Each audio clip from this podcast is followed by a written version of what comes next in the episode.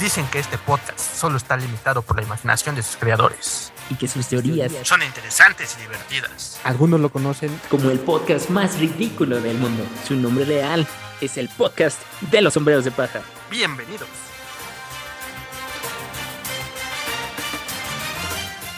Hola Nakamas, Yo soy Juan y yo soy Parra. y este es el podcast de los sombreros de paja.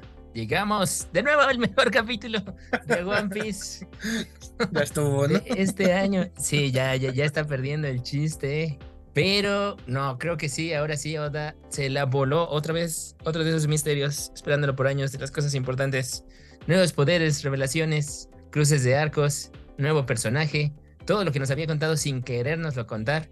Conexión del flashback que habíamos visto un poco cuando Bonnie se metió a la esfera de Vegapunk, ahora ya completo. Probablemente será el famoso, el famoso flashback de God Valley que todo el mundo está esperando. Tal vez, tal vez. Pero imagínense, ya lo estamos diciendo ahora sí, literal. Y yo te dije que esto tenía que suceder.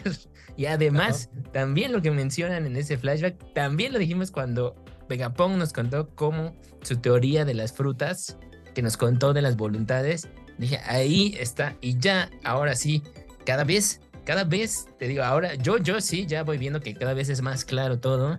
Y ahora se le va cerrando la puerta donde ya no puede tampoco salirse del camino. Y cada Ok. vez va a ser más difícil para él darte plot twist. Y para nosotros va a ser más fácil llegar a donde quiere llegar. Hasta que nos diga que es el One Piece. Ok, ok, ok, ok. Muy bien, entonces yo creo que sin más preámbulo o más introducción, empecemos el capítulo. Tarararán, tan, tan.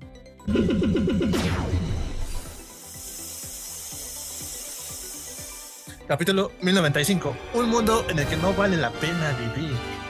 Chan, Ah, un mundo en el que le vale la pena vivir. Creo que eso es justo lo contrario a lo que diría Luffy, ¿no? Que es lo que nos dijo. Mm, sí, o sea, más bueno. bien, ¿cuál es el mundo en el que él quiere vivir? No, pues es que mira, es que realmente la perspectiva o esa frase, mucha gente la puede decir en la actualidad, ¿no? Porque no es lo mismo vivir, digamos, no vamos a poner en las favelas que pues, en, el, no sé, en Beverly Hills, ¿no? Ujú. O sea, ahí está la, la gente que vive en la favela dice, es que este es un mundo en el que no vale la pena vivir. En cambio, de Beverly Hills, ah, me encanta vivir en este mundo. Bueno, pero o sea, lo que estás diciendo es que depende de la perspectiva de cada quien, ¿no? Y la vida de cada quien. Y Así es, por eso que te digo, o sea, esa frase es así. lo que dicen todos los discursos motivadores. Depende del ángulo, ves el vaso lleno o vacío. Mm, puede ser así, o este, o la frase, o la, sí, la típica frase que dice, este, cada quien habla de la feria como, como le va, ¿no? Ah, bueno, eso no sé si todo el mundo entendió, cómo te va en la feria, ¿no? Digamos. Ajá, entonces... Casi, casi. Pero Pero bueno, bueno, refrán, refrán mexicano, ya sabes. sí. es, O sea, eh, este, este capítulo es de esos donde yo también digo ya todo, todo lo que ha construido Oda por ya 26 años. ta- O sea, cada, cada capítulo ya, ya tiene tantas cosas que ya, ya lo construyó, ¿no? Entonces, tú ya le crees y como que los temas que te dijo desde el inicio, desde el inicio, siguen estando hasta el capítulo 1095, así es, cada así vez a es. un nivel más extremo. También cada vez ya estamos más cerca del capítulo 1100. cada vez más cerca de ese 1100 se cumplirá esa teoría de la filtración del final. Uy, caray, quién sabe. Pero bueno, antes de empezar, y sí hay que ver la portada, nada más para hacer teaser a todos los que están escuchándonos antes de ir por el capítulo. Que sí, capitulazo, capitulazo, lo voy a decir muchas veces en, durante esta transmisión pregrabada. Pero tenemos a Boogie, parece Boogie, y lo persigue un mono ardilla que le robó su característica nariz. Y pues Eso, sí, eso se me hizo muy curioso, ¿no? También, o sea, realmente no recuerdo en el manga, en todo el manga, si se había separado su nariz de su cara. Sí, sí, sí, sí. Y además, de nuevo, el factor que dijimos de que Oda esconde secretos aquí y cosas raras, pues recordamos al mono, pues nuestro protagonista se llama Monkey. Y ya habíamos visto, también siempre saca monitos ahí, eso no es casualidad, ¿no? Ajá. Y también el hecho de que, digamos, la nariz, ¿no? ¿Con qué la conectas? Bueno, ya habíamos visto que en otra se comía una fruta, ¿no? O también estaba como tomando cosas de otros lados y se está escapando, ¿no? Entonces, quizá aquí nos está diciendo también cuál va a ser la idea de lo del final, ¿no? Lo que dijimos como de Boogie el rey y Luffy como el, la leyenda, ¿no? No sé, Sí. algo, algo por ahí, algo por ahí me suena. Pero Bueno. pues, está chistoso el dibujín. Sí, está chistoso y te digo, a mí siempre se me ocurre eso que pues, justo le quita la nariz, que ya sabes que es algo que realmente él no se detesta cuando hablan de ella o la mencionan, así. Entonces, Sí, sí, sí, sí.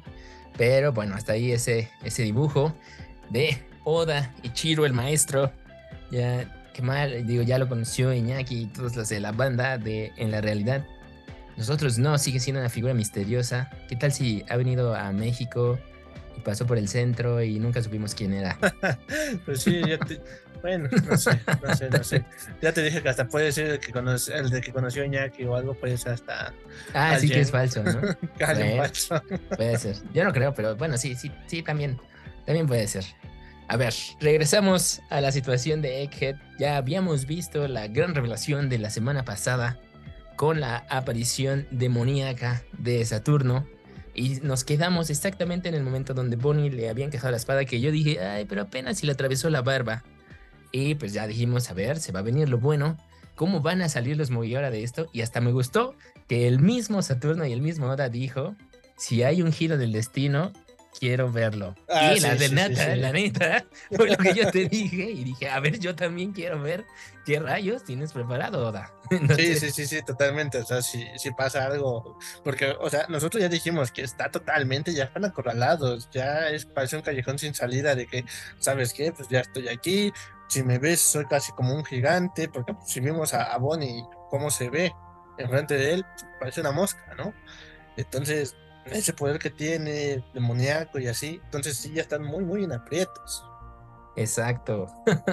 Pero, a ver, vayamos con la situación. Tenemos a todos los marines corriendo y también estas voces que supongo que son algunos de los almirantes, avisando que, de nuevo nos reitera, el de Gorosei, una de las estrellas ancianas, las estrellas antiguas, dijimos uno de los planetas de estos dioses guerreros que todavía no los hemos visto en su mejor época. Probablemente en un flashback del flashback, si salgan y va a estar bien cañón eso también. Pero en- aquí el Gorosei Saturno ya llegó a la isla y nos están avisando aquí y nos dicen que todos los que no sean vicealmirantes deben huir del centro de la ciudad. Y porque básicamente nos están diciendo que los marines de gorrita no son dignos, no son dignos de verlo a la cara. Pues eh, bueno, no sabemos si no sean dignos como tal, pero por eso mismo dicen, tengan mucho cuidado de mirarlo directamente. Pero, o sea, ahí la cuestión es, no lo pueden mirar directamente porque, una, no son dignos. Otra, realmente van a morir si lo ven. ¿O ¿Qué, qué, qué- cuál es la verdadera razón por la cual no lo dejan ver? Bueno, a ver, yo creo que la obvia, ¿no? De, pues no queremos que nadie sepa que somos monstruos. Eh, no creo que esa es la más lame, pero es la más realista también. Bueno, te la compro, ¿no? Pero para mí yo prefiero decir que este huyan porque si no van a morir todos, ¿no? Porque su Ok. haki o su poder lo que tiene es demasiado abrumador y estos estos personajes de relleno no lo, no lo soportan, ¿no? Entonces, Ok, bueno.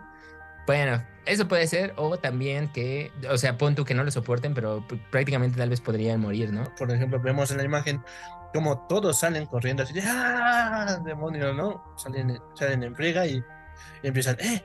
¿Qué ha llegado? ¿Pero cómo? No, no se Ujú. explican cómo alguien el Gorosei esté ahí. Exacto, y luego dice uno, yo solo lo he visto en fotografías. Y eso también es cierto, digo, nosotros hemos seguido la historia, Oda de vez en cuando nos los pasaba en la salita, parece que dijimos, estos señores solo están hablando y nunca hacen nada. Pero pues parece que en el mundo de One Piece, pues sí, la gente no los conoce, realmente no los conocen. De hecho, ya ahora que lo piensas, pues sí, hasta incluso los reyes que van al Reverie y le tienen que pedir una audiencia a ellos, pues sí son las figuras, o sea, ellos están arriba de los dioses, ya dijimos de los y pues sí, realmente nadie los conoce. De hecho, hasta esto de que los han visto en fotografías suena extraño, pero supongo que será como en la fotografía de Vegapunk, ¿no? Como la de donde le dieron el, el premio y estaba ahí atrás de ellos. Puede así. ser. Pero Puede ser, bueno, pero, pero sí, o sea, como, como venimos diciendo, estos del Gorosei, pues nada más, es la figura máxima, ¿no? La figura máxima del gobierno. exacto. Y dicen los marinos, ¿qué son esos rayos? Incluso si se tratase de salvar a un Tenjubito, generalmente solo viene un almirante, pero ese sujeto está por encima de los dioses. En verdad, se ha, se ha tomado el tiempo de venir hasta aquí desde Mary Joyce. Así es, todo muy sorprendido, así que yo, oh, por Dios. De hecho, yo hasta como vi ahí el humito que te pasaron y todo, dije, no manches, ¿ya les está chupando las almas? Así como Big Mom. Pues sé, Pero, pues, pero. no. Pero se no ven muy sé. alterados también, ¿no? Todos muy preocupados. Sí, no, pues es que lo que te digo, sorpresivamente están muy cerca de alguien que pues, no saben ni cómo es, o alguien que saben que es una autoridad máxima, pero aún así, pues sí, sí sorprende. Entonces a continuación vemos igual, ¿no? Los rayos de, de Haki, al parecer. Ajá, No- no esos, esos sí son rayos negros.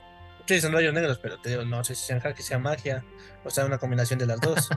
Ok, y sí, vemos la cara justo donde nos quedamos, que pues vimos que su transformación pues ya también lo hace medio gordo, su nariz se hace también extensa, parece, si esto fuera otro manga y te robas esta imagen sin contexto, podrías decir que es Santa Claus enojado. Así. No, pero bueno, cortamos ahí, ahora sí el increíble shot de Oda que nos dibuja donde se quedó la acción y donde Bonnie le está encajando y parece que sí logró con esa espadita hacerle daño un poco porque sí sale una mancha de sangre ahí, mientras todos ahí, Vegapunk, Frankie y Sanji ven la acción y alguien reitera, como en todos los animes, lo que estamos viendo. Bonnie, Oh. ¿qué estás haciendo? Saint Saturn. Ese, ese Coruscant, que eso se escucha raro, supongo que ese anciano acaba de ser apuñalado. Y luego vemos a algunos, ahora sí, de los contraalmirantes, pero se supone que es un hombre que reina desde la cima del mundo. Todos preparen sus armas. Ahí está, ¿no? O sea, ellos sí lo pueden ver, porque pues, no sé si porque estaban cerca o son vicealmirantes o contraalmirantes. Sí, yo creo que ¿no? sí, porque ellos Porque pues, ya se ven diferentes, ¿no? O sea, se ven Ajá. diferentes. Sí, sí son, sí son de los que nos había enseñado antes. Así es. Y bueno, suponemos eso. Tenemos a un Vegapunk asustado. Bastante Bonnie preocupado. Le grita bastante preocupado y de hecho hasta como Oda lo dibujó con las líneas, muy muy alterado.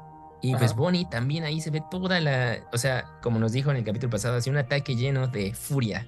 Sí, tiene furia, tiene tristeza, o sea, está tragándose el coraje también. Exacto, exacto. Entonces, a continuación tenemos a, a Saturno. ahí tienes que hacer la voz muy muy endemoniada. Sí, porque te digo que, o sea, yo, yo siento que también le cambia, ¿no? La Sí, voz que sí, cuando sí. están hablando en el sillón, ahorita que está transformado, debe de ser de, será mejor que no hagan nada, insectos. Es obvio que si no hubiera querido ser apuñalado, habría esquivado su ataque.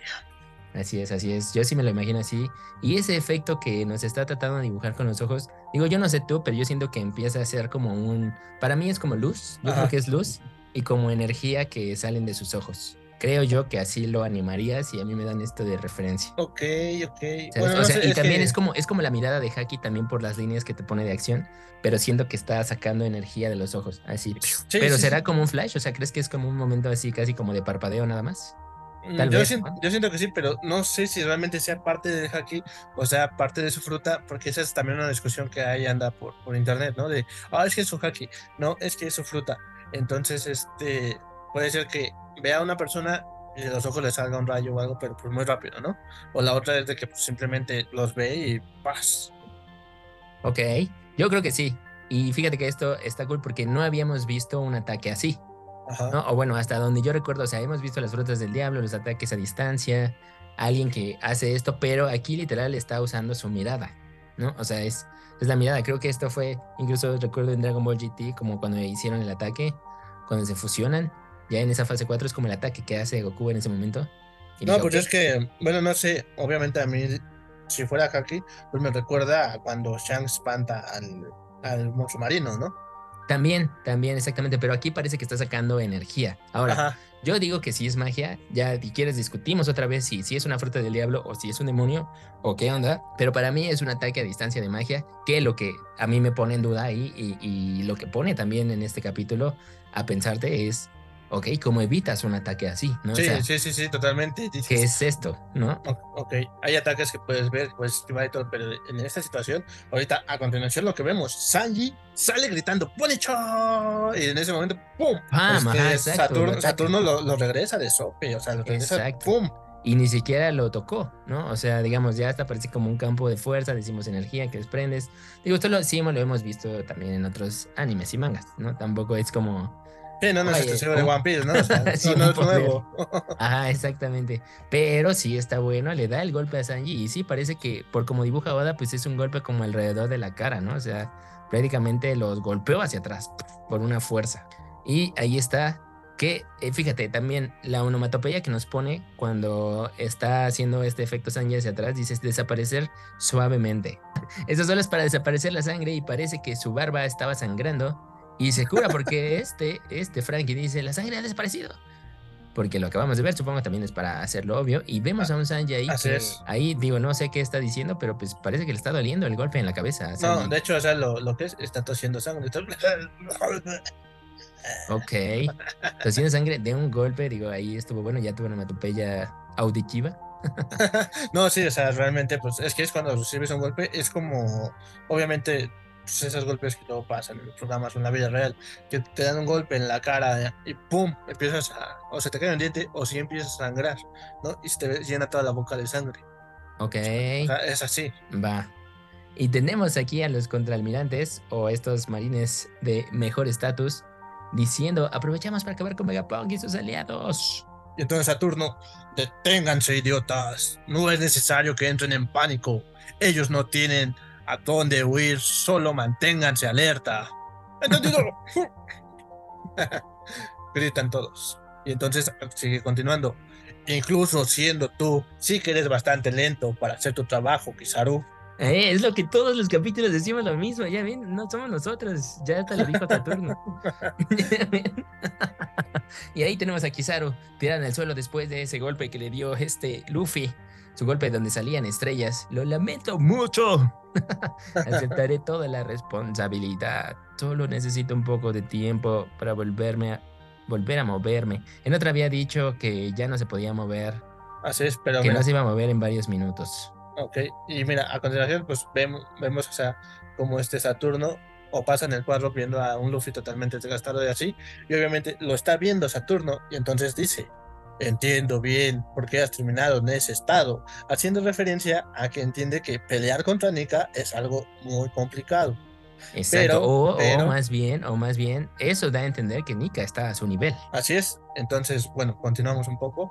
Por eso, y se dirige ahí entonces- Saturno con uno de sus seis patas como aguijón a punto de matar a un Luffy viejo que de que bueno, no se estaba imaginando sino que sí, de verdad, esto le está a extremo muy, muy, muy fatal. Este es el efecto de primero se hizo chiquito, luego no podía con el G4 10 minutos Ajá. y aquí parece que ya está desfalleciendo. Entonces, entonces, bueno, entonces yo creo que las palabras, las palabras que le dijo Rock Lucci en su momento, le dijo que sí iba a vivir menos, entonces al parecer pueden ser que sí sean ciertas. Puede ser, pero ya habíamos dicho y yo te hago la apuesta aquí. Oda no va a acabar la historia con Luffy muriendo. Ojalá que sí, pero bueno. No, no, no. Este- Tiene que acabar con que tú te imagines que sus aventuras van a seguir por siempre, pero, pero que se lleve todos los derechos a su casa y nadie nunca haga un two piece. Ay, bueno, ya Sí. sabes que hay, hay varias historias que ya corren a este alrededor de One Piece. Ya ves que está esa historia. No, claro, claro, claro. Pero a ver, ya sabemos que en otros animes y mangas hay jaladas que se inventan, donde ya el autor no está involucrado. Y dices que chingados. Pero, en fin, justo cuando le va a dar el aguijón y parece que va al corazón y aquí no hay rodeos, dice, no, no, no, hay que matar a este cuate porque seguramente aquí le vinieron esos flashbacks de la vez pasada estuvo muy difícil, mejor le damos caña ahorita. Sabe, él sabe a qué se están enfrentando y qué es lo que viene eh, este, en próximos capítulos. Él sabe qué va a pasar en el capítulo 1200, entonces dice, nah, nice. No, Pero no, no, justo cuando le da el aguijón, llega este Frankie y lanza su Strong Raito, como él lo pronuncia así, o bueno, así le dan en la traducción. Sí, sí, le da solo un acento. puñetazo. le da un puñetazo a Luffy para salvarlo. Es un puñetazo de amor también. Bueno, y lo empuja, ¿no? Ya tenemos a Luffy. También está, sacando, también está sacando tos. Bueno, sangre con tos. Así es. Digo, fue un gran, un gran golpe de Frankie. ah, Digo, o sea, maldad, pero lo salvó porque sale volando. Así es. Y tenemos a entonces Saturno Saturno. Ya veo, tu tripulación tiene piratas que saben trabajar en equipo. Y dice Frankie riéndose, "Buajaja, así que hasta los líderes que gobiernan desde la cima del mundo están interesados en tomar la cabeza de mi capitán. y ahí tiene a Luffy ya agarrado también ahí. Ahí está, lo mano. tiene este. Ajá, lo tiene Frankie. Y entonces, igual, empieza Saturno de nuevo. A Luffy desgastado. Igual a Luffy. Diego Leponi. Su participación en esta batalla es algo que no pude prever, ¿ok? Aunque sí hay una posibilidad, un destino que los ayude a escapar de esta isla caótica que ha sido rodeada por la marina, en verdad me gustaría ver. A ver si quieres ahí sí hacemos break. No, Oh, sí, bueno. mira, mira, mira, en esta parte, bueno, primero, pues, ya te digo, vemos a un Luffy desgastado, a Bonnie desmayada, Y pues ahí este Saturno hablando de esto, ¿no? Ajá, ahí, ajá. tenemos, ahí tenemos una pequeña clase así como que diciendo, ah, mira, salgo en la foto. También. Que me gustó más la otra traducción cuando Saturno le dijo aquí tu tripulación tiene piratas que saben trabajar en equipo. Me gustó más el de tienes nakamas, tienes nakamas fuertes, aunque también Ajá. como que parecía fuera de lugar eso. Pero, a ver, No sé, o sea, también, también suena bastante bien. en también este suena punto. bastante bien. Tenemos la imagen de J. Bonnie muy igual a Luffy ahí destruidos y yo te había dicho Que qué curioso, sí, qué curioso que sus dos frutas son de también, o sea, si ahorita ya estamos viendo magia, pues la de Luffy y la de Bonnie son las que tienen más magia. Ya también si lo analizas, o sea, Bonnie ya nos mostró ahí que puede matar a alguien, traer a ser alguien viejo, lo de cambiar la realidad, además, come mucho, ¿no? Y Luffy, literalmente, su poder ahora es modificar la realidad hasta que lo haga al máximo. Entonces, pues sí, o sea, creo que esto es parte de ahí de una jugada al fondo y por eso también Bonnie, pues Bonnie está saliendo hasta esta época en la historia, ¿no? Lo habíamos dicho, o sea, de los supernovas que vimos hace 10 años, 15 Ajá. años, ella está llegando hasta el final. Sí, no, y aparte recuerdo algo también, ¿no? En la filtración, ¿qué fue lo que nos comentaron? ¿Qué fue lo que nos dijeron? Que con la fruta de Frankie, Con la Bonnie, fruta de Frankie, que ¿Y es la de Luffy? Kuma, ajá, Ajá, o sea, próximamente quizá obtenga la de Kuma, la de Bonnie y la de Luffy, con eso Luffy va a bajar- viajar al pasado. así es. Entonces, entonces, si seguimos en esa línea, así como va ahorita, y lo que acaba de decir Saturno, que este que espera ver un evento que quizás los ayude o los salve en este momento, quizás sea un viaje en el tiempo. Sí, sí, sí, sí, y esa teoría loca que también existe, que Luffy es el mismo Joy Boy del pasado, no hay dos Joy Boys. Ajá. podría ser bastante cierta. Y si sí, nos vamos a ir de patas arriba. O te ganaré otra apuesta aquí. Otra apuesta, ok, ok, ok. Ok. Bueno, a ver, continuamos con la acción. Seguimos viendo ahí a la isla, nos hace anticipación. Y tenemos a Vegapunk enojado. Pero diciéndole ese Saturno. Ok, sabes, Vegapunk, realmente me entristece que nos hayas traicionado. De todas formas, te agradezco por todos tus logros y aportes hacia la Marina. Me pregunto a quién debería matar primero. ¿Qué muerte te dolerá más? Quiero que mueras arrepintiéndote por haber decidido ponerte en contra del gobierno mundial. Esto, esto, se- todo esto se lo dice así como que diciendo ya gané. Esto Ajá, sí. solamente, solamente Y es me queda matarte y vas a sufrir. No te voy a matar a ti primero, voy a matar a todos antes que a ti.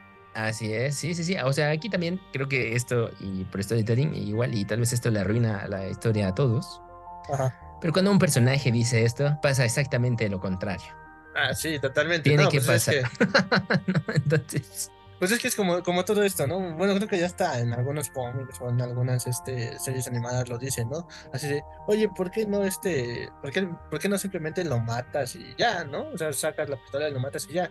Es que eso no sería divertido. Sí, o sea, realmente tiene que haber un momento dramático, obviamente, pero esto es una anticipación. Si, es de, eh, si el momento es malo y es una anticipación, quiere decir que esto tiene un outcome, una salida positiva, entre comillas. Pero pues sí, o sea, creo que ahí es como cliché de los villanos que dicen lo que vas a hacer, ¿no? En lugar de hacerlo. Ajá, exactamente, por eso te digo, no, es que ahora sabes lo que voy a hacer, te voy a subir a ese cable y te voy a bajar a ese estanque lleno de tiburones, pero si no, antes de sumergirte en ese otro estanque lleno de gusanos, y así, o sea, Exacto. Pero bueno, tenemos ahí a Saturno, parece que se enoja también mientras dice esto y, a- y aplasta el cuerpo de Bonnie porque pues se ve que ella se queja y también sigue sacando sangre de su boca. No, sí, porque ya, ya la sigue aplastando, ¿no? Entonces, ¿por qué? ¿Por qué las personas quieren hacer justamente aquello que se les dice que no? ¡Ah! Grita Bonnie. Y también. ¡Espera, detente! grita Sanji. Así es. Y Sanji continúa. Oigan, ¿alguno de ustedes puede moverse? Frankie, no, no puedo. Siento como si algo me estuviera reteniendo. Y ahí está, bueno, fíjate, en ese dibujito están como las ondas, estas como de, pues los dibujos que tiene ahí Saturno también en sus patas, que son como estas flamitas negras, que yo supongo que es la representación pues de la energía de la magia Sí, que, como su energía que, que está usando, ¿no? Porque dice este Vegapunk. No creo que sea algo científico, así que debe tratarse del poder de una Akuma no Mi. de una fruta del diablo. Pero esto puede estar en duda, ¿no? Digamos, todavía. por- porque por eso dice puede o debe de tratarse, quizá dice debe de tratarse, pero esa es como que la explicación. Ajá, pero esa es porque la explicación que él tiene, o sea, o es Por eso- tecnología o es Ajá. una fruta, pero tal vez hay una tercera. Pues digo, esa es la explicación más lógica para Vegapunk.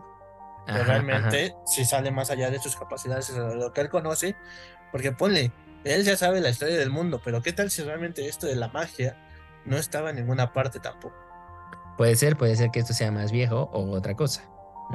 Pero bueno, gritan ahí, esto es malo, Bonnie. Y tenemos ahí a Bonnie también ya viendo, sufriendo a Saturno. Y eh, le dice, tú, tú fuiste quien mató a mi padre, Saturno. Saturno se le queda viendo así, pensando, Kuma nació para ser un esclavo. Es descendiente de una familia que una vez cometió un gran crimen contra el mundo. Único sobreviviente de la especie extinta de la tribu bucanera. O bucanero, si lo quieres traducir. O Viacanero. Sí, ahí la verdad, bueno, yo quiero hacer el disclaimer que pues sí, todo el mundo le está diciendo bucaneros, pero vimos que ahí es como del francés boucanir, tal vez sí puede ser viacano. No lo sé, pero bueno, bucanero tiene sentido porque ya dijimos en el mundo real, pues estos eran piratas. Ajá, ¿no? también por, eso, ¿no? por eso, por eso el equipo de americanos se llaman los bucaneros. Y tienen ¿no? un Digo, piratita como su mascota, entonces. Exacto, o sea, nada nuevo bajo el sol. Ahí. Pero bueno, tenemos ahí a un Vegapunk, un Vegapunk muy preocupado. Y entonces, entonces comienza otra vez. Yo lo reitero, así como en algunos otros capítulos he dicho, pues parece que este es el inicio de uno de los mejores flashbacks de toda la historia de Entonces- este manga. Espera, espera, espera. Antes de empezar con el flashback, recordemos, ¿recuerdas la colección de Big Mom? Ajá, ajá. ¿Y te acuerdas que faltaba una especie que nunca habían dicho? Ok, ok. ¿No? Que le faltaba tres especies y dijo dos, pero faltaba una. Ah, ok, ok, ok. Entonces la tercera que faltaba era de los bucaneros. Mm, mm, mm, mm. A ver, Y el, según y el yo. único, y el único espécimen era Kuma. Ok, ok. A ver, según yo le faltaba precisamente a los gigantes y a los Lunarians. Exactamente, pero eran tres. Ok, eso entonces Faltaba otra. Esta, la, y la tercera nunca la dijo. ajá. Entonces, por eso, entonces, ok, ¿qué tal si sí lo había conseguido y por eso hasta había tenido a una hija? Mm, ok. Te, te, me Ok, pero bueno, pero ya dijimos que entonces no es la hija de Big Mom ella, ¿no? No, o sea, mira, una de las teorías puede ser eso, ¿no? Que realmente sí sea su hija. ¿Y por qué tuvo una hija con Kuma? Porque quería a una de especie bucanero. Ok, bueno. ¿no? Sí, Y sí, sí, eso te ¿Cuál compro. es la única especie? Pues era Kuma. Bueno, el único de su Sí, especie ya pero- era pero Kuma ya, ¿no? Esa es una teoría que nada más aviento aquí ahorita. Ajá, Entonces, pero, a ver, adelantándome, Kuma es un híbrido, no Ajá. es puro. Pero sí es, digamos, bucanero, ¿no? O- bueno, pero es que es lo que hay. es lo que hay. Bueno, Kuma, recordemos que Kuma es oso. Pero aquí está con esa frase. Tenemos a Bonnie reflexionando por lo que le acaba de poco, decir. Recordando que, a ver, ya de entrada ya nos confirmaron aquí, Kuma era un esclavo. Y, y es lo que veremos en siguientes páginas. Que fue lo que dijimos también con ese flashback que vimos de, pues parece que lo tienen ahí como esclavizado, ¿no? Como un niño, llorando. Ya nos dijeron que es de una familia que cometió un crimen. Y eso ya también me suena, o sea, todo mundo cometió un crimen. O sea, Sunesha cometió un crimen, Nefertari Lili cometió un crimen. O sea, ya, ya, ya me suena que esto de cometió un crimen simplemente es no le hicieron caso al, al pinche Imu. No, pues es que básicamente es la traición, ¿no? O sea, la traición Pues que, sí. Que hicieron ante él, ¿no? O sea, una al no doblegarse, otra al estar contra ellos. Entonces, pues en este caso, la especie canero, canero, como quieras decir, este, quizás siempre tuvo esa esperanza, ¿no? De lo que Sí. veremos a continuación. Y, y a ver, en la época actual estás de acuerdo que entonces pues Luffy ya cometió 30 crímenes. Ah, sí, ¿no? O sea, él ya Más, ¿no? lo hizo, ¿no? Exactamente, o sea, si esto ya estuviéramos en el futuro, Luffy cometió ya cometió eh, 16 crímenes en el pasado. Por la más alta traición que, no que ha existido en este mundo. Exactamente. Pero bueno, a ver, ahora sí. Ahora sí. ¿O ibas a comentar algo antes? No, no, no, no. Aquí tenemos un poco de Bonnie pensando, recordando Akuma. algunas palabras de Kuma. Empezando con Bonnie. Desde que era un niño, Mientras vemos a los marines apuntando. Siempre soñé con ser un héroe que pudiera ayudar a las personas que sufrían porque se les había quitado su libertad. Todos gritando, todos los soldados, todos apunten. Siempre quise ser como el guerrero de la liberación, Nika. ¿Nika? Sí, siempre soñé ser como él, hacer reír a todo el mundo con ese peculiar ritmo. Pum, tum, tata, pum, tum, Ahí ya te estás quedando corto porque ya como lo vimos ya, ahora sí en animación es como un... Sí, sí, sí, sí, o sea, bueno, el ritmo es más rápido, no sé, pero a mí me gusta hacerlo así. Hay un Ah, video en ah, YouTube yo- yo sujeto, de que un sujeto subió los tambores de la animación. Está bien, bien chido. ok, yo, yo quería que fueran así más pum, tum, tata, pum, tum, tata. Más es que sí empieza, pero la verdad es que como te lo dice, es un ritmo divertido con el que bailas. La Sí, verdad sí, sí. el que hacen si bailas, ¿no? O sea, la verdad. Pero como lo dices tú, o sea, digo, como inicia está bien. Pero yo creo que, o sea, me pareció ya, ya viéndolo a la distancia y ahorita muy buena adaptación de esos tambores. O sea, creo que esa era la intención. Tal vez Oda les dijo, ¿no? Tiene que estar más movido También. como buen jefe. Pero quiero hacer hincapié porque esto ya aquí ya también me dijo a mí algo muy importante y es que en esa pequeña viñeta donde vemos a Kuma bailando representando a Nika, está haciendo la pose característica que Oda ya nos dijo de el sol, ¿no? La que se imaginó cuando desde que Husku nos dijo, se proyectó una imagen ahí sobre el sol, la relacionamos con la silueta de Luffy en Skypiea y ahora Ajá. este Kuma también lo está haciendo. Eso a mí ya me dice que probablemente en el lore dentro de la historia, eso quiere decir que eso ya estaba documentado, por lo tanto, ya lo habían visto. O sea, la Ajá. pose característica de Nika es esa. Es esa, es un, es un símbolo que ya todos vieron. O se pasó, se pasó de generación. Digamos, la forma de bailar y esa pose, literalmente esa pose, como de ritmo, ¿no? Entonces, Sí, eso es yo- importante. Yo creo que sí, porque, o sea, bueno, que la historia sea así, que Kuma se la empieza a contar a su hija, así como quizás, obviamente, se la contaron a él, como se la habrán contado, a quien se la contó, y así, ¿no? Pasó por generaciones, porque ¿cuánto tiempo han pasado, no? Ya son 800 años de lo que sabemos nosotros, entonces, pues ahí está el punto, ¿no? Sí ha pasado de generación en generación esa pose. Así es, así es, y está bien curioso. Regresamos un poco al presente y Sanji preocupado dice, Bonnie-chan, deténganse. Por favor, es solo una pequeña niña, grita Ahí, con un ahí tono gra- enojado. Ajá, exacto, enojado. y luego tenemos también ahora Bonnie otra vez en su flashback en- dentro de su cabeza y le dice a su papá, ¿crees que él también vaya a liberarme? Entonces le contesta Kuma, muy sonriente, por supuesto. y ahí tenemos ahora sí este corte a, te digo, uno de los mejores flashbacks quizá los que estábamos esperando. No sé, si tenemos suerte, este flashback acaba con la aparición del famosísimo Rox. Pero perremos, perremos si Oda es tan bondadoso, yo creo que no. Yo creo que se la va a aguantar, pero de menos sí nos va a dar una carnita, que ya en ese capítulo ya hay muchas cosas de, para conectar los puntos, ¿eh? Ya para mí ya esto conecta varios puntos. Pero iremos a las teorías locas en el final. Así es, así es. Entonces Vayamos, empezamos- vayamos a la siguiente parte.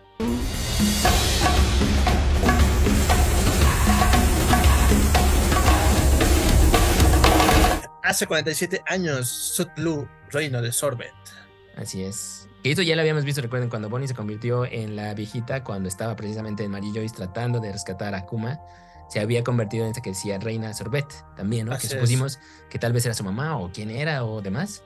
Pero bueno, era, era como ella, ¿no? Y aquí está por fin ya, a todo color en blanco y negro, el reino Sorbet. Guau, guau. bueno, es más de felicidad, ¿no? Como guau, guau. no, no sé, o sea, cuando nace un niño no, no, no, este, no sale sonriendo, ¿no? No me guau, guau. bueno, son los llantos, son los llantos del bebé, el bebé Kuma, que nos revelan. Pero se ve, se escucha aquí la voz de sus padres, Es un niño bastante grande. Felicitaciones. dice el doctor, suponemos, ¿no? O sea, eso es como la escena clásica, cualquier ciudad del mundo la tiene.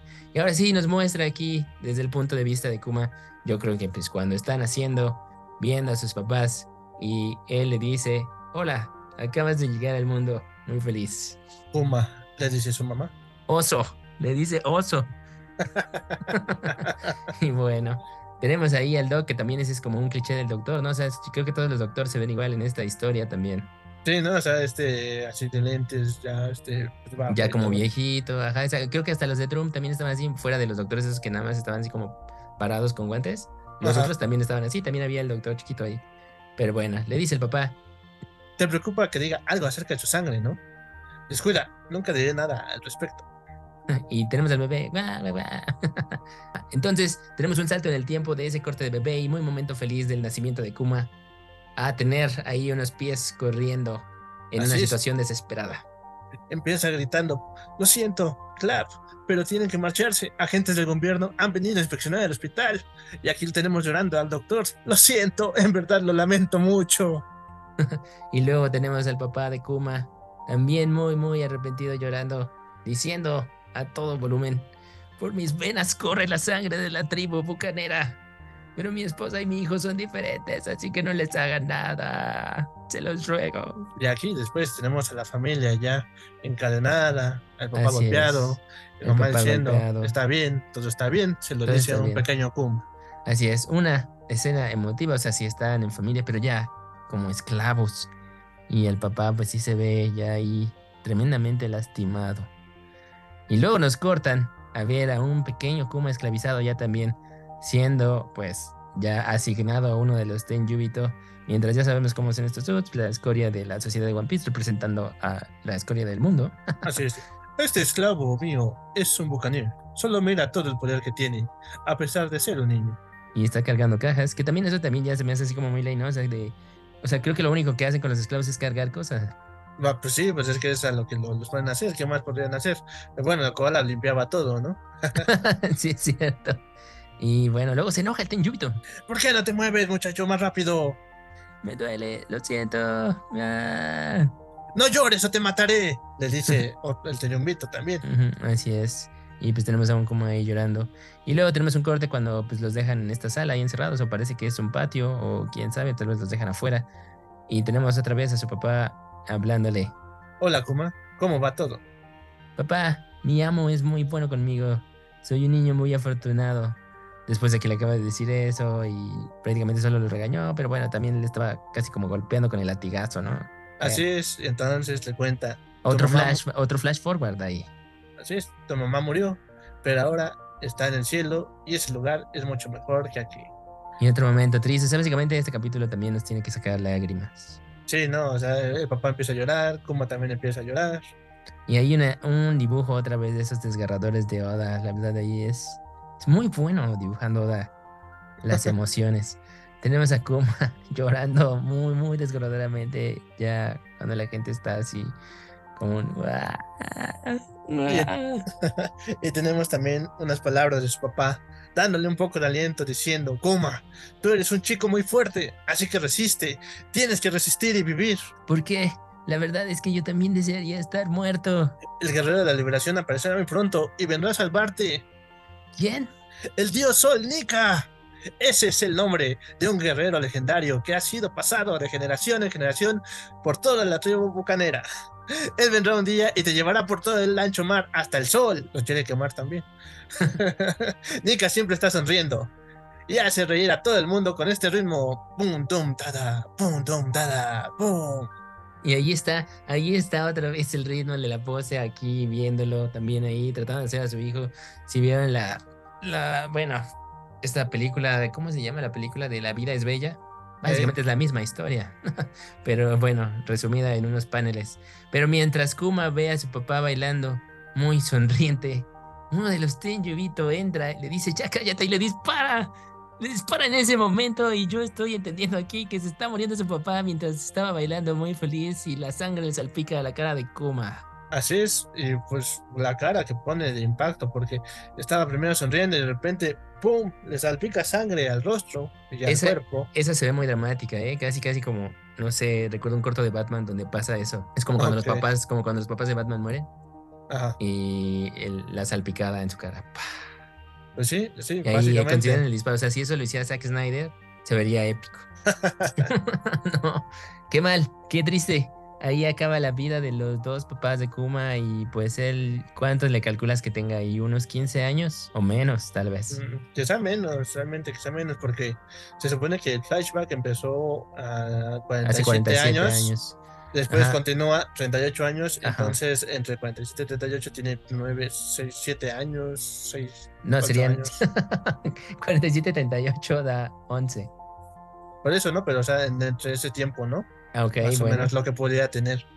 Ya después, igual, ¿no? Pasamos otro un poquito más, saltamos más en el tiempo, entonces ya pasaron más, más años, y ahora sí, ¿no? Ya son este. Hace 38 años en el West Blue. Y eso también para todos los fans de One Piece, el ding, ding, ding, ding, ding, ding. Hace 38 años, el famoso accidente de God Valley fue en el mismo año. Tenemos a los Tenjubito aquí acomodados, todos levantando sus armas. Y a un sujeto en el fondo levantando una espada, porque parece que pues, están en esta especie de ceremonia. Y, y a punto, y todos o- o haciendo una ovación. ¡Ah! Y empieza el tenumbito que está enfrente de todos. Lamento mucho la espera. Están listos para medir sus habilidades en nuestro famoso evento de limpieza que se realiza cada tres años. Para esta ocasión, hemos seleccionado este lugar que pertenece a un país que no está afiliado al gobierno mundial. God Valley. Dice todos los Tenjubito, ovacionando. Mientras se hace este gran anuncio. Así es, continúa. Además, hemos podido confirmar que esta isla, que por algún descaro se llama Valle de Dios, está llena de recursos. Aquí se realizará la Casa de Humanos de este año, por eso mismo, al final, esta isla pasará a pertenecer al gobierno mundial. Y vemos a God Valley rodeada de barcos. Así es, y God Valley, este famoso dibujo que nos había pasado solo ahí Sengoku cuando estaba contándonos la historia y que se veía un poco difuminado entre las nubes, pues aquí ya se ve cómo están esas dos montañitas y también explícitamente, y ya también aquí Oda también nos está haciendo un beach slap, porque dice que la isla se llama Valle de Dios y que, o sea, dice, ese es un descaro, o sea, no había una razón específica, quizá como la teoría que teníamos que aquí vivían los dioses o que había otra cosa, o sea, es una isla normal llena de recursos, sí es una isla especial, pero lo que hacía especial a esta historia y el flashback, pues es este evento, este evento del torneo. Y aparte, o sea, si te das cuenta, realmente lo que está pasando en este momento cambia mucho todas las teorías que toda la gente había tenido. Así es, pero le da un sentido también más, más significativo al hecho de que, a ver, sabemos lo de Rox, ¿no? Y sabemos lo de Rogers y sabemos que hubo un problema aquí, pero ya tiene más sentido lo de este Rox diciéndonos, Sengoku, él quería ser el rey del mundo. Ah, pues qué mejor ocasión para ser el rey del mundo que cuando todos estos sujetos se reúnen en un lugar que no es Mary Joyce y los puedes atacar. Ya hasta parece que se pusieron ahí en bandeja de plata para él. Así es, así es. Entonces, bueno, que también esta parte de que hacen un evento cada tres años de purga. Exacto, es como la película de la purga aquí en One Piece. Sí, ¿no? O sea, imagínate, bueno, aquí es cada tres años, ¿no? Y escogen un lugar y todo. Pero lo peor de todo es que, o sea, eliminan a todos y después se quedan con el lugar. Parecen, ah, sí. parecen Saiyajin. Ah, sí, exacto. Y así llegan, o sea, llegan bien fresh. Que bueno, lo iba a mencionar al final del capítulo, pero me llama la atención que detrás del sujeto que tiene la espada, cuando anuncian esto, hay cofres, que supongo yo que son los premios. Y ya sabemos aquí que los cofres podrían ser frutas del diablo. Podría ser, o. Podría ser. O quién sabe, ¿no? Pero puede ser cualquier cosa que realmente les interese mucho a ellos, ¿no? Ajá, exacto. Sí, también luego pensé, pues sí podrían ser frutas del diablo, pero ¿para qué las querrían los Tenjubito, no? Tal vez solo para coleccionarlas, ¿no? Al final del día, ¿no? Puede ser. Pero también, imagínate eso, ¿no? Un, este, un que tenga toda una colección de frutas del diablo. Que no lo descartes, que precisamente sí existe una habitación así en Mary Joyce. No, a mi idea, o sea, de casi casi esa habitación te van a mostrar otras 50 frutas que nadie sabe qué diablos. Ajá, puede ser. Nunca las vamos a ver y Oda lo va a dejar así. Hasta que saque la guía definitiva de las frutas del diablo. Exactamente. y luego tenemos a un corte que pues nos dicen un poco más adelante, pero pues resulta que este dude es el rey de este lugar que dice, ¿qué? Ustedes no pueden hacer eso, ¿en serio piensan matar a las personas como parte de sus juegos? Están dementes.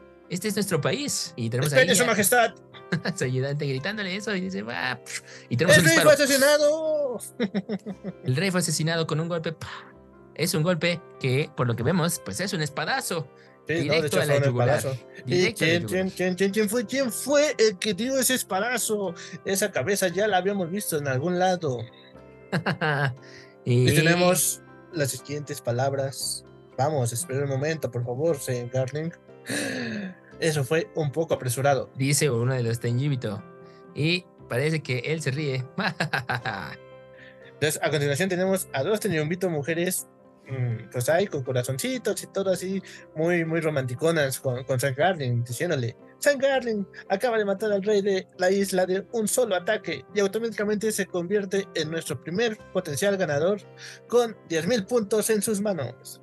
Y ahora sí, la presentación terrible del personaje hace 38 años de uno de los caballeros sagrados, los caballeros de Dios, o como les dijimos aquí, los caballeros dorados. Saint Figureland Garling.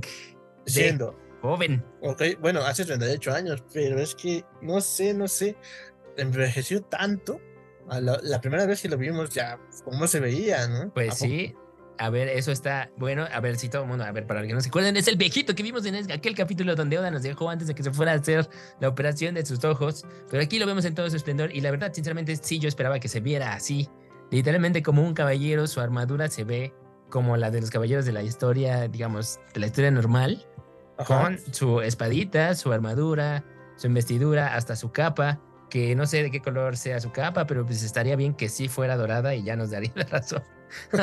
bueno, y mira, o sea, su cabello sigue estando como tal. su cabello sigue estando como tal. En, el futuro, en el futuro ya se complementa la luna con la barba y el cabello, pero el cabello aquí pues ya tiene un buen de gel y todo, su pico.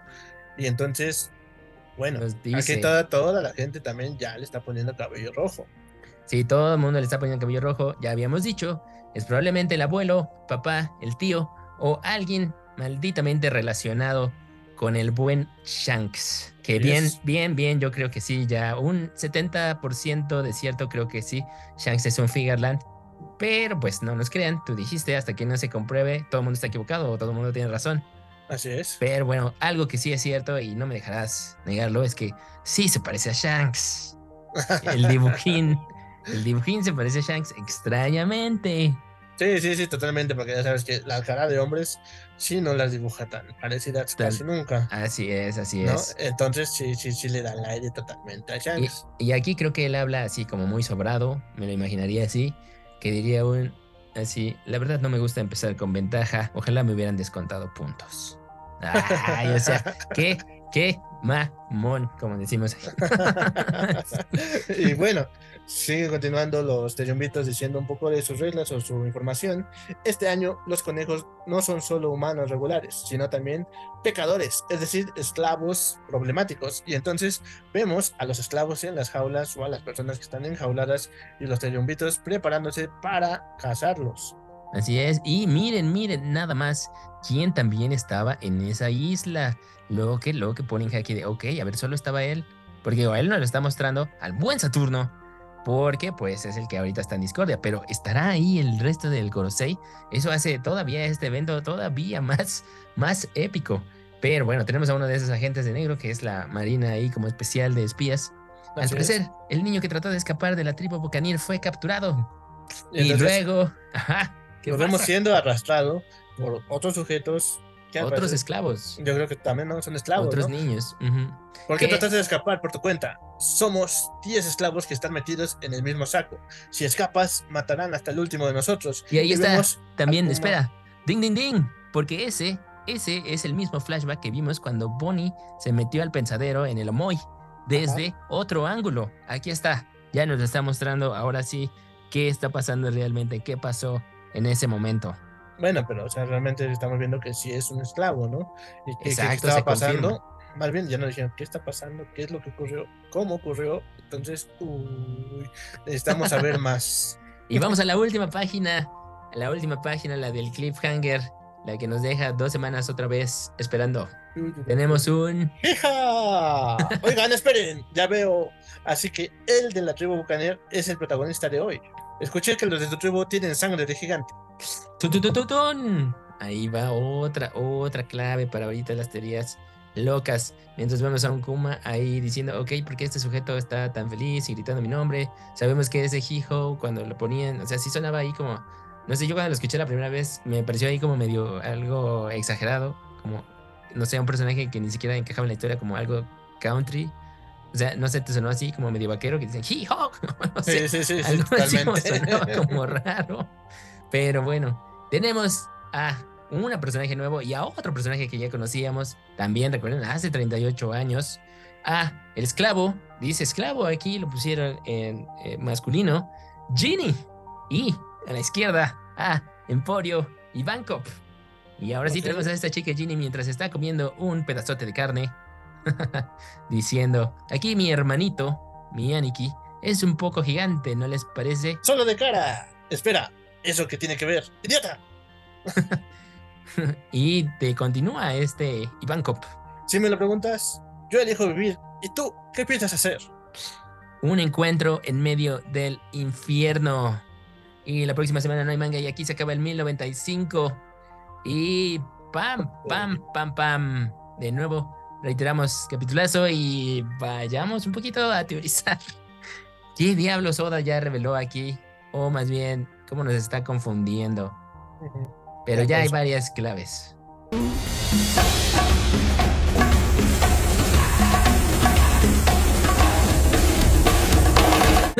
Bueno, ya para terminar este episodio, nos queda pues comentar un poco, te digo, teorías, teorías locas y puntos que podemos conectar aquí de lo que ya nos dijo y de lo que pues nos acordemos de lo que ha pasado antes, lo que te había dicho antes y ya lo que está revelándote ahorita.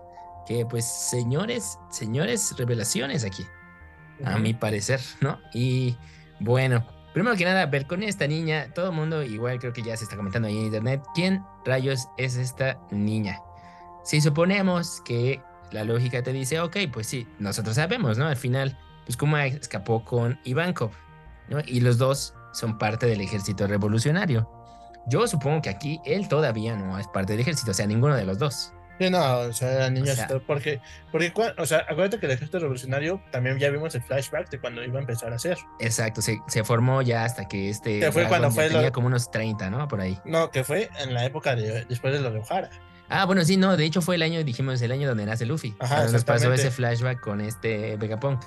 Sí, porque o sea, fue lo de O'Hara, pues esta Robin era una niña, nueve años, entonces, ¿hace cuánto tiempo fue?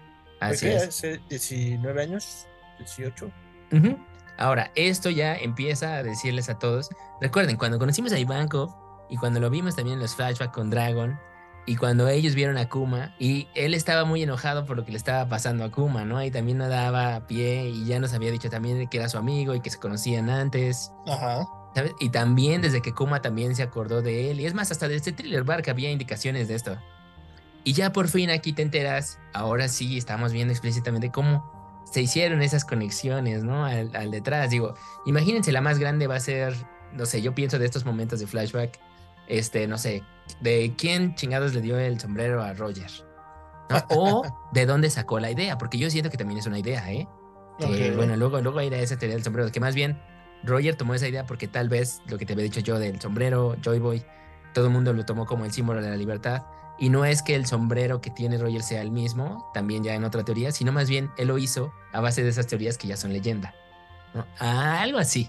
Pero bueno, aquí ya tenemos a Ivankov y a esta chica Ginny y te digo, a ver, si te dice esa lógica, se escaparon, ¿no? Se hicieron amigos, tal vez, tal vez, muy remotamente y, o muy lógicamente, la chica es la verdadera mamá de Bonnie y se rompen las teorías que habíamos dicho. Sí, no, ya ves la teoría que acabamos de decir. Bueno, que acabo de decir yo que, pues, o sea, sí es su hija de Big Mom, ¿por qué? Porque ella quería un bocanero en su en su colección, entonces pues, por eso se metió con Kuma y todo esto. Entonces quizá, quizá se tire la, este, la teoría con este personaje nuevo.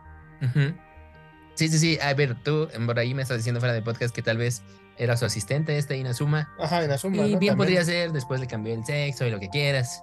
También él, era medio anti, eh, ambiguo, pero nada, yo digo que no. Y creo que lo que te decía, para ver, está comiendo, ¿no? Bonnie también siempre está comiendo. Digo, no quiere decir que por eso es glotón y demás, pero es una indicación visual. Y pues el nombre Ginny Bonnie, ya sabemos que mucha gente hace eso, ¿no? O sea, es como Naruto, Boruto. no, en este caso así.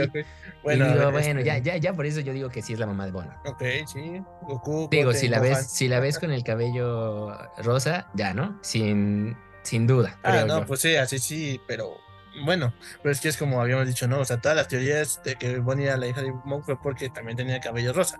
Como Exacto, sí, sí, sí. Sí, y Banco, pues parece que tenía una cabeza no tan grande cuando era más niño. No, pero más bien siempre la ha tenido así grande. Pero, o sea, se ve exageradamente grande cuando está más grande. O sea, cuando es más adulto, pues. Porque creció, o sea, también creció, pues creció su cuerpo, pero creció más la cabeza también. Ok. Ok. Y pero pues, eso no tiene nada que ver. Sí, sí, sí, sí. Entonces, a ver, ya dijimos, esto confirma que Kuma era un esclavo, pero nos regresamos un poco y ahora sí, a ver, a esto de los, de los Buccaneers, la leyenda de Nika y el hecho de que dijeron que esta raza pues tiene ahí sangre gigante. Y ahí yo creo que ya también, yo cada vez, cada vez más convencido de que Joy Boy sí era un gigante. Ajá. Ya así enteramente creo que sí era un gigante. Bueno, y por eso la forma de Luffy significativa. Entonces, pero y bueno. por eso el último arco es el buff. Ya, ya ahí está. Es, es, es claro. Y por eso el sombrero gigante de Mary Joyce es el, es el trofeo que Imu rescató cuando vencieron a Joy Boy del pasado. Bueno, pues entonces ahora sí estás diciendo que sí son dos Joy Boy diferentes y no, no diciendo que Luffy era el mismo. sí, ahí te lo dije. O Luffy en el pasado, en su forma gigante, el sombrero se quedó gigante y es el que tiene conservado. Ok. ¿No? O sea, tal vez, tal vez, tal vez. Y fíjate, y ahí te va. Imagina que sí era otro Joy Boy, ¿no? Ya, ya hasta me quedé pensando que entonces, cuando le ganaron y Ajá. cuando se murió, precisamente fue el hecho, él dijo así como en otras historias de yo voy a seguir viviendo. Como dijo este Roger, no voy a morir. Y en ese no voy a morir, literalmente Joy Boy, pues se transformó en la fruta. Y así Ah. surgen las frutas. Ok, Esa podría ser la explicación. Entonces Roger ahorita es una fruta. No, en el pasado se crearon las frutas. Roger no dijo eso. Roger no tiene fruta. Pero digo, creo que podría ser. O sea, y ya lo que dijimos del el alma de Joy Boy, pues sí es Joy Boy. O sea, es Joy Boy, digamos, su esencia, ¿no? Reencarnada. Aunque Luffy nos dijo, pues yo soy Luffy.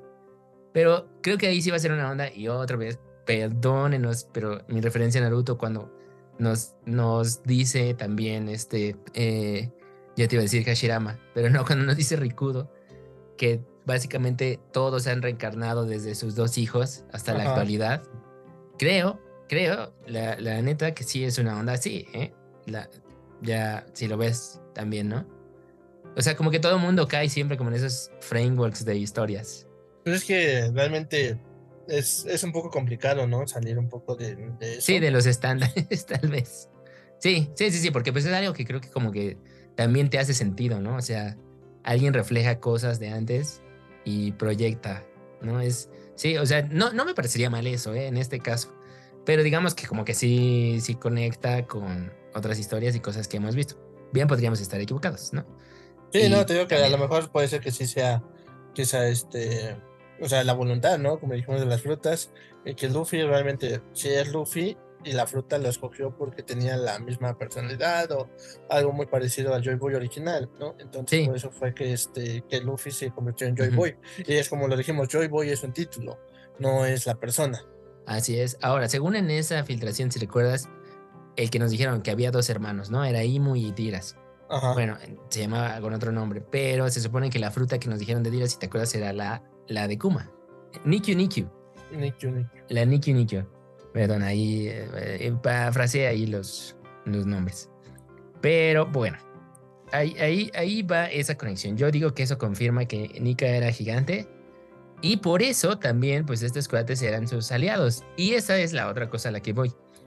Este, este señor, el papá de aquí de Kuma, por todo lo que está revelando y de que el dios Nika lo, lo liberará y demás, pues eso ya también me da a mí entender que pues en esa tribu y él como último también casi como sobreviviente, pues estaban pasando eso de generación en generación, Ajá. así, así como en Guano, ¿no? Entonces él directamente era uno de los descendientes de las razas que estaban también peleando a su lado, ¿no? Entonces, así como los de Guano, eh, así como los del BAF, ¿no? Así como estos, y pues tal vez, eh, no sé, los de Alabasta, ya vimos que son los de Alabasta, los de, los de la Tierra del Cielo, esos también ahí están como medio comodines, no sé, esos están un poco extraños, pero creo que esa es otra clave otra vez en el, en el juego de qué sucedió, ¿no? Y lo que te decía de, dijeron que esto es un crimen, cometió un crimen, pues ya nos están diciendo, todos los que estaban ayudando a Joy Boy a- cometieron un crimen, Ajá. ¿no? Sí, Entonces, sí, sí, no, pues como te digo, ¿no? O sea, su crimen es haber traicionado al gobierno, no obedecer. Entonces, pues sí, ese es el, ese es el crimen que, o cómo, cómo repudia al gobierno. Así es, así es. Y nos da a entender de nuevo, pues, qué, qué pasó, ¿no? Pero te digo, o sea, ya dijimos, Joy Boy perdió, ¿no? Pues por eso la historia está. Y por eso Ajá. Luffy apareció. Y bueno, si esa cosa loca es cierta y, y no sé, imagina que sí es Luffy, ahora otra vez regresamos. Es el mismo Luffy, pero Luffy nació en la época actual, pero lo mandan al pasado, ¿no?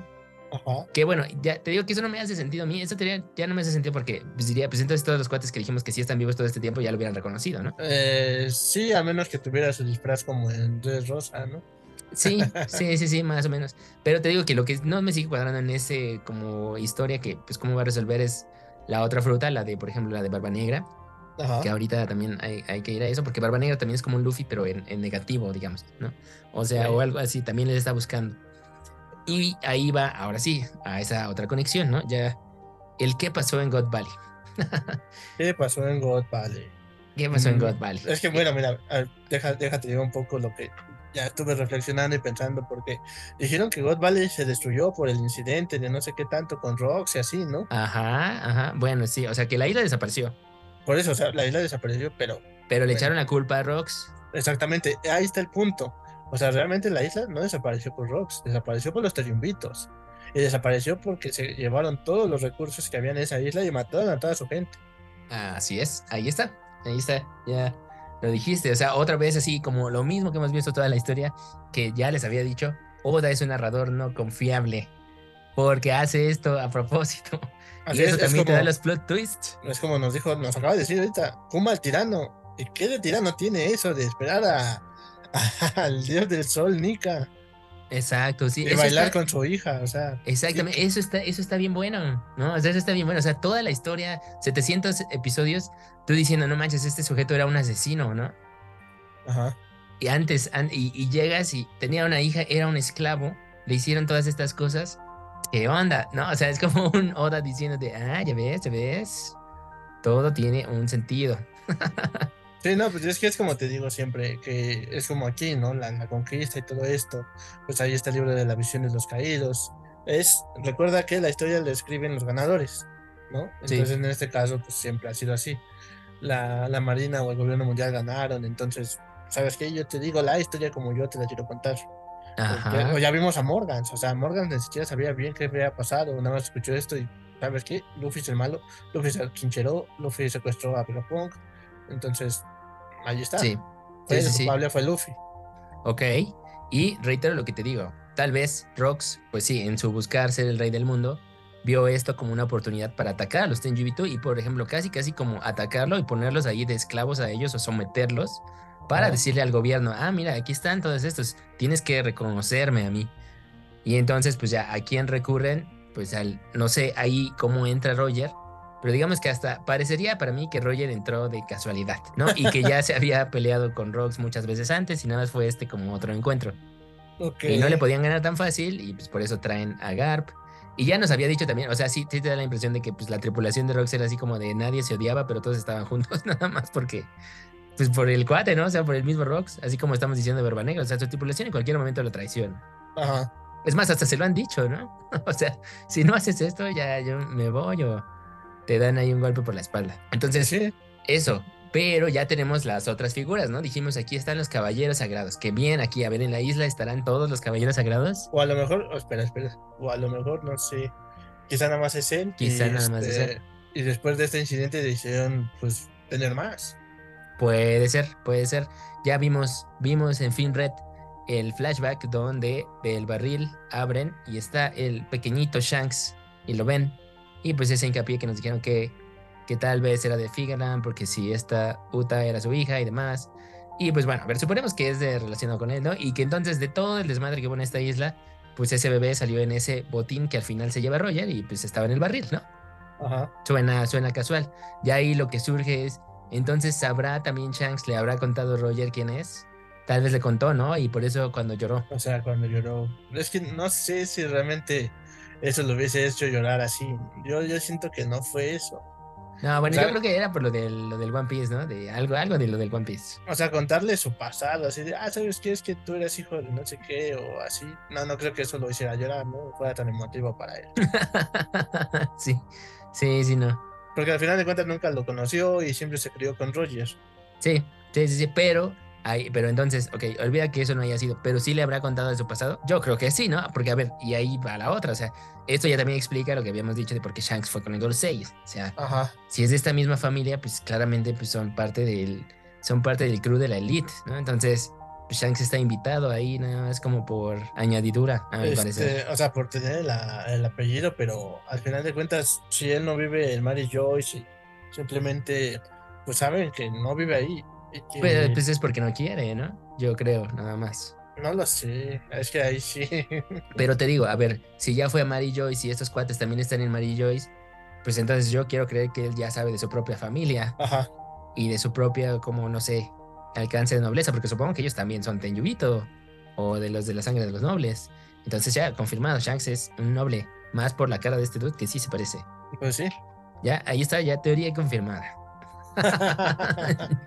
te, digo, te digo, se parece y todo lo que tú quieras, pero te- hasta que no veamos que, que sí es. No sé, yo sigo sin, sin creer todavía. sí.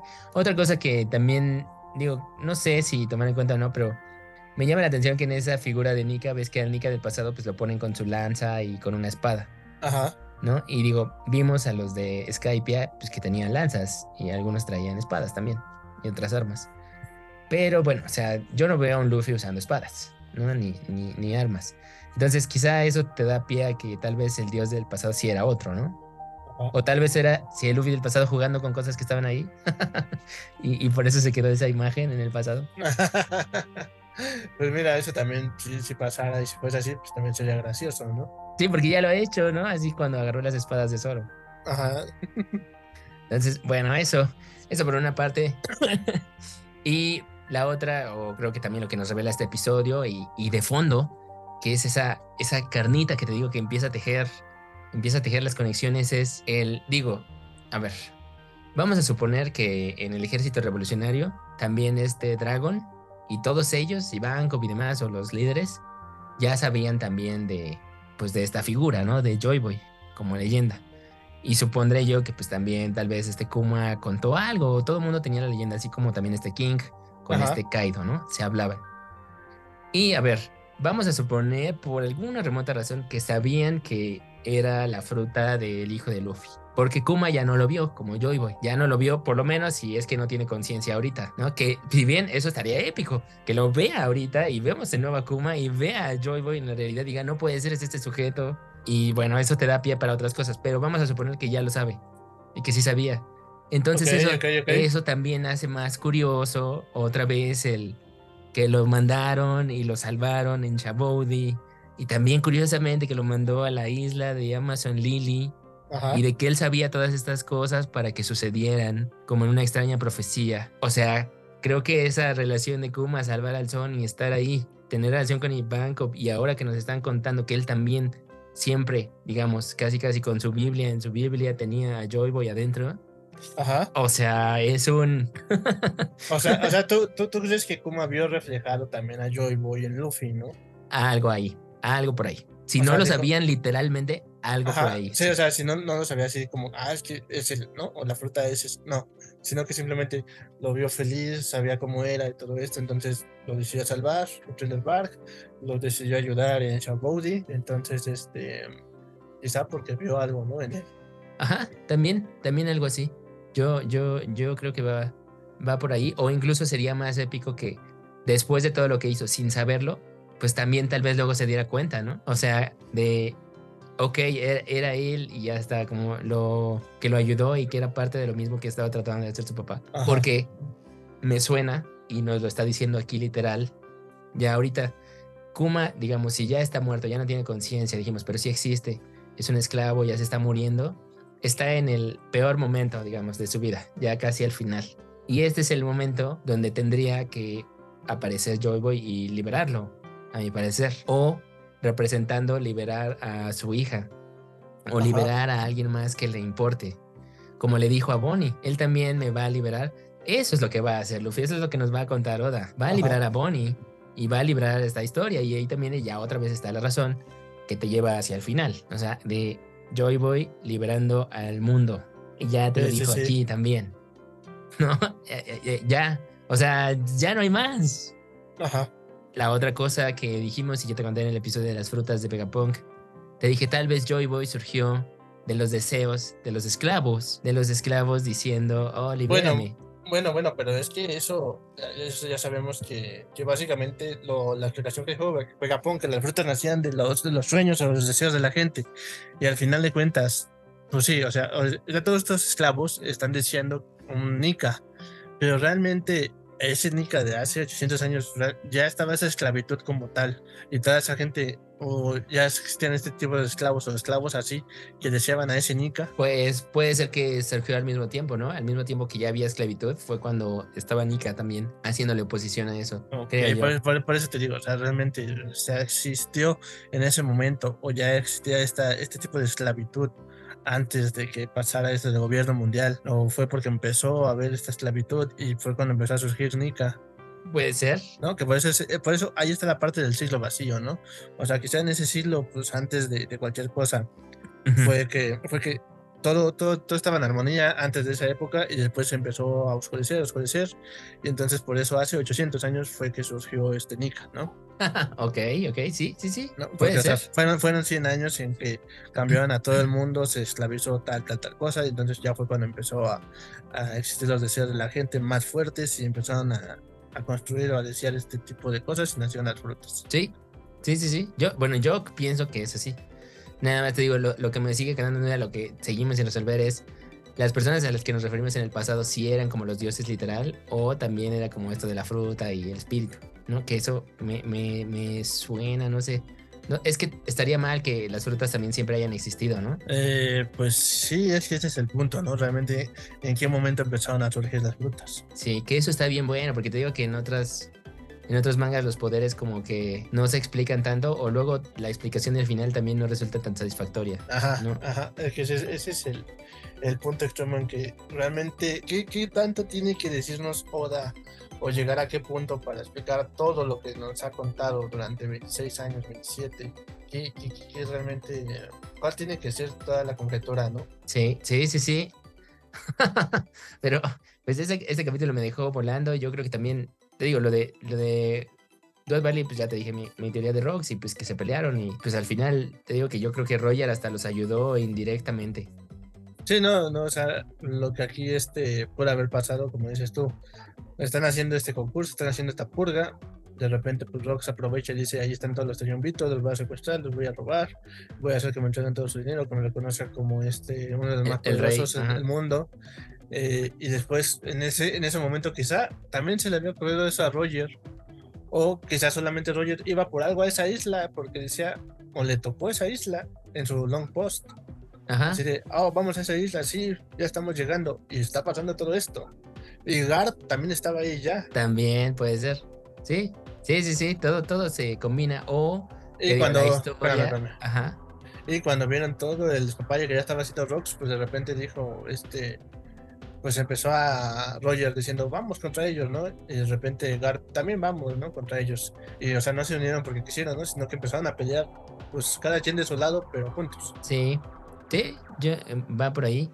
O incluso tal vez la historia está mal contada, ¿no? O sea, tal vez, y habíamos dicho el plot twist, tal vez este Sebek estaba tratando de hacer algo bueno y ya no lo pudieron salvar. Y los que matan a Sebek, pues también son los, los Tenjúbito, También. ¿no? Y pues ahí se voltea un poco, pero... Pero no, a ver, yo, yo, yo sigo creyendo que Sebek sí era malo también, porque, a ver, Barba Negra se puso el sable de Sebek, pero bueno, hay gente que dice que Barba Negra no es malo, que nada más pues, sigue su instinto.